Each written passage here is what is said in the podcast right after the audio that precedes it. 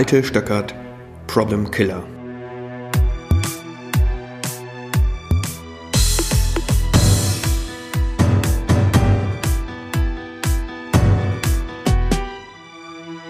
In der heutigen Podcast-Folge beschäftige ich mich damit, was unser Handeln für Konsequenzen hat und was das für uns bedeutet im täglichen Leben.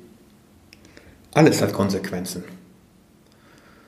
Ob das positiver Natur ist und ich pflanze zum Beispiel im Frühling Blumenzwiebeln ein, um mich dann im Mai oder Juni darin zu erfreuen, wie hübsch die Blumen gekommen sind und wie bunt sie sind und ich zeige sie meinen Nachbarn, ich zeige sie meinen Freunden und zeige ihnen, wie schön sie sind, so hat das natürlich Konsequenzen. Das Pflanzen der Blumenzwiebel nämlich hat Konsequenzen. Genauso hat aber auch das Wegschauen Konsequenzen. Das gesellschaftliche Wegschauen auf das Problem Plastikmüll führt dazu, dass wir heute einen Ozean haben, mit einem Berg von Plastik gefüllt.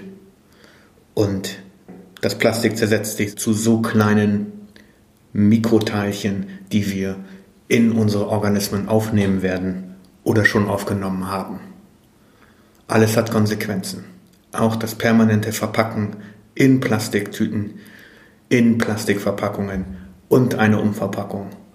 Und dass wir eben keine Konzepte haben, diese Dinge zu entsorgen das führt zu, dem, zu der Konsequenz, dass wir dieses Ökodesaster haben. Im täglichen Doing unserer Arbeit wird, wird das Tun nicht diese gleiche Konsequenz haben. Also wir werden nicht durch das Unterlassen oder durch das Setzen einer Aktion dafür sorgen, dass ein Ozean aus Plastikmüll entsteht.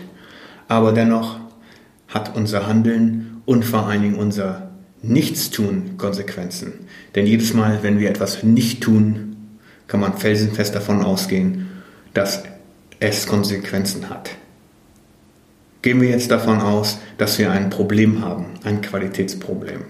Wenn ich mich nicht dem Qualitätsproblem widme, sondern es einfach geschehen lasse, dann hat das natürlich die Konsequenz, dass durch das Qualitätsproblem weiterhin defekte Teile ausgeliefert werden können oder defekte Teile. Ähm, ja, ganz einfach zu Qualitätsproblemen führen können und mindestens beim Kunden Unmut erzeugen werden oder wenn man an Medizintechnik denkt, natürlich auch noch viel schlimmere Resultate erzeugen kann. Alles hat Konsequenzen. Auch die Verweigerung gegenüber Innovation hat Konsequenzen. Es gibt zig Beispiele von Unternehmen, die die auf der Bildfläche aufgetaucht sind und danach wieder verschwunden sind, ganz einfach, weil sie sich dem Innovationsgedanken verweigert haben. Wer wird da nicht an Nokia denken, die geglaubt haben, dass es Smartphone nie geben wird, beziehungsweise Smartphones sich nicht durchsetzen werden. Alles hat Konsequenzen, auch in unserem persönlichen Umfeld, in unserem persönlichen Leben. Jeder Mensch weiß, dass Sport und Bewegung und gute Ernährung dazu beiträgt, dass wir langsamer altern und dass es uns im Alter besser gehen wird. Also Sport und Ernährung, das sind die zwei Hauptfaktoren, die dazu beitragen, ob es uns gut geht im Alter oder ob es uns schlecht geht im Alter. Und obwohl das viele Menschen, alle Menschen wissen, gibt es dennoch viele Menschen, die rauchen, die sich viel zu wenig bewegen und die sich von Fast Food oder dem tiefgefrorenen Pizzen ernähren. Alles hat Konsequenzen. Die Konsequenz für diese Menschen wird sein, dass es ihnen im Alter weniger gut geht als die, die wöchentlich drei, vier Mal Sport machen und die, die sich eben gesund ernähren. Und was bedeutet gesund ernähren? Das wissen wir auch. Viel Gemüse, wenig Fleisch, wenig Kalorien, haltige Nahrung.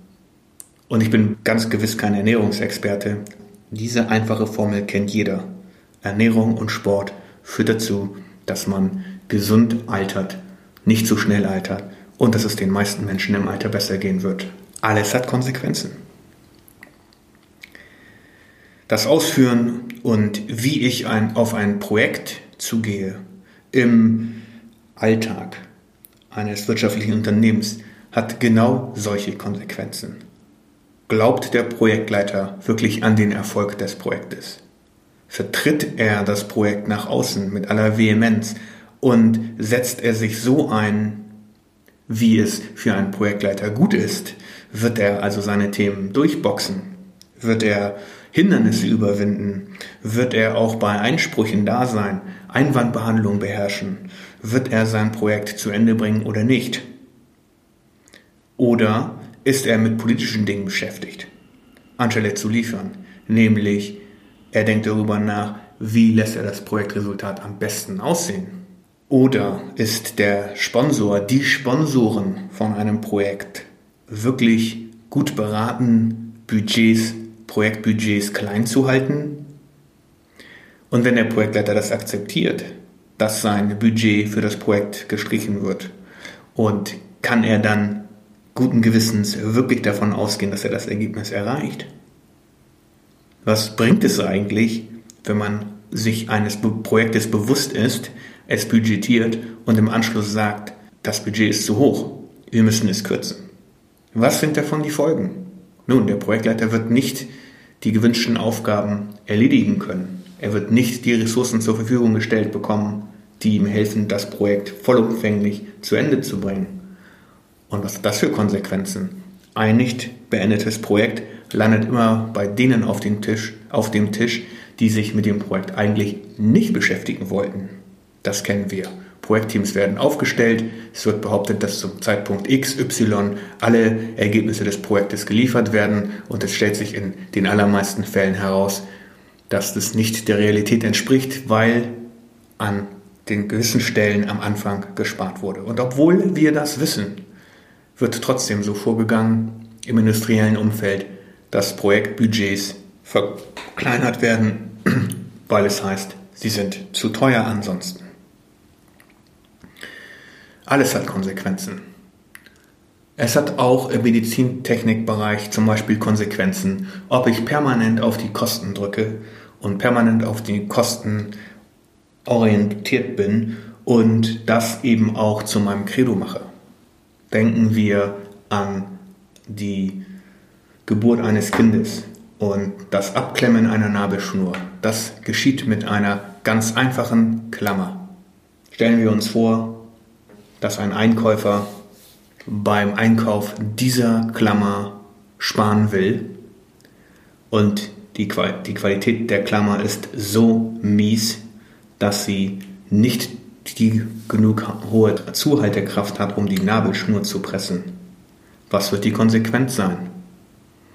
Die Krankenschwester verlässt sich darauf, dass die Klammer hält und schaut dann nicht nach. Alles hat Konsequenzen. Sicher haben nicht alle Dinge in unserem täglichen Leben diese Auswirkung. Aber wir sollten häufiger darüber nachdenken, warum wir etwas machen und welche Konsequenzen das hat. Wenn ich mir nicht über den Sinn meiner Aufgabe bewusst bin, wenn ich also einen 0815-Job mache und mir nicht überlege, was das Unterlassen einer Aktion für Auswirkungen hat und am Ende einer Aktionskette für Konsequenzen mit sich bringt. Dann ist es klar, dass ich keine hochwertige Qualität produzieren kann. Und dann ist es auch klar, dass Qualitätsprobleme existieren und für immer weiter existieren werden.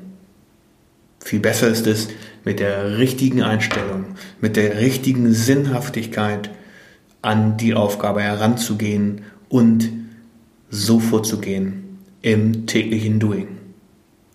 Denn wir verbringen so viel Zeit mit dem Berufsleben, das ist wahrscheinlich die Hauptzeit unseres Lebens. Also warum sollten wir dort keinen Sinn drin sehen?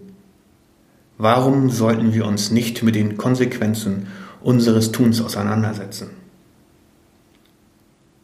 Warum sollten wir uns nicht mit der Sinnhaftigkeit unserer Aufgabe auseinandersetzen? und versuchen den tieferen Sinn dahinter zu verstehen. und nicht nur den Sinn, sondern auch die Konsequenz, die sich aus unserem Tun ergibt und die sich eventuell aus unserem Nicht-Tun ergibt.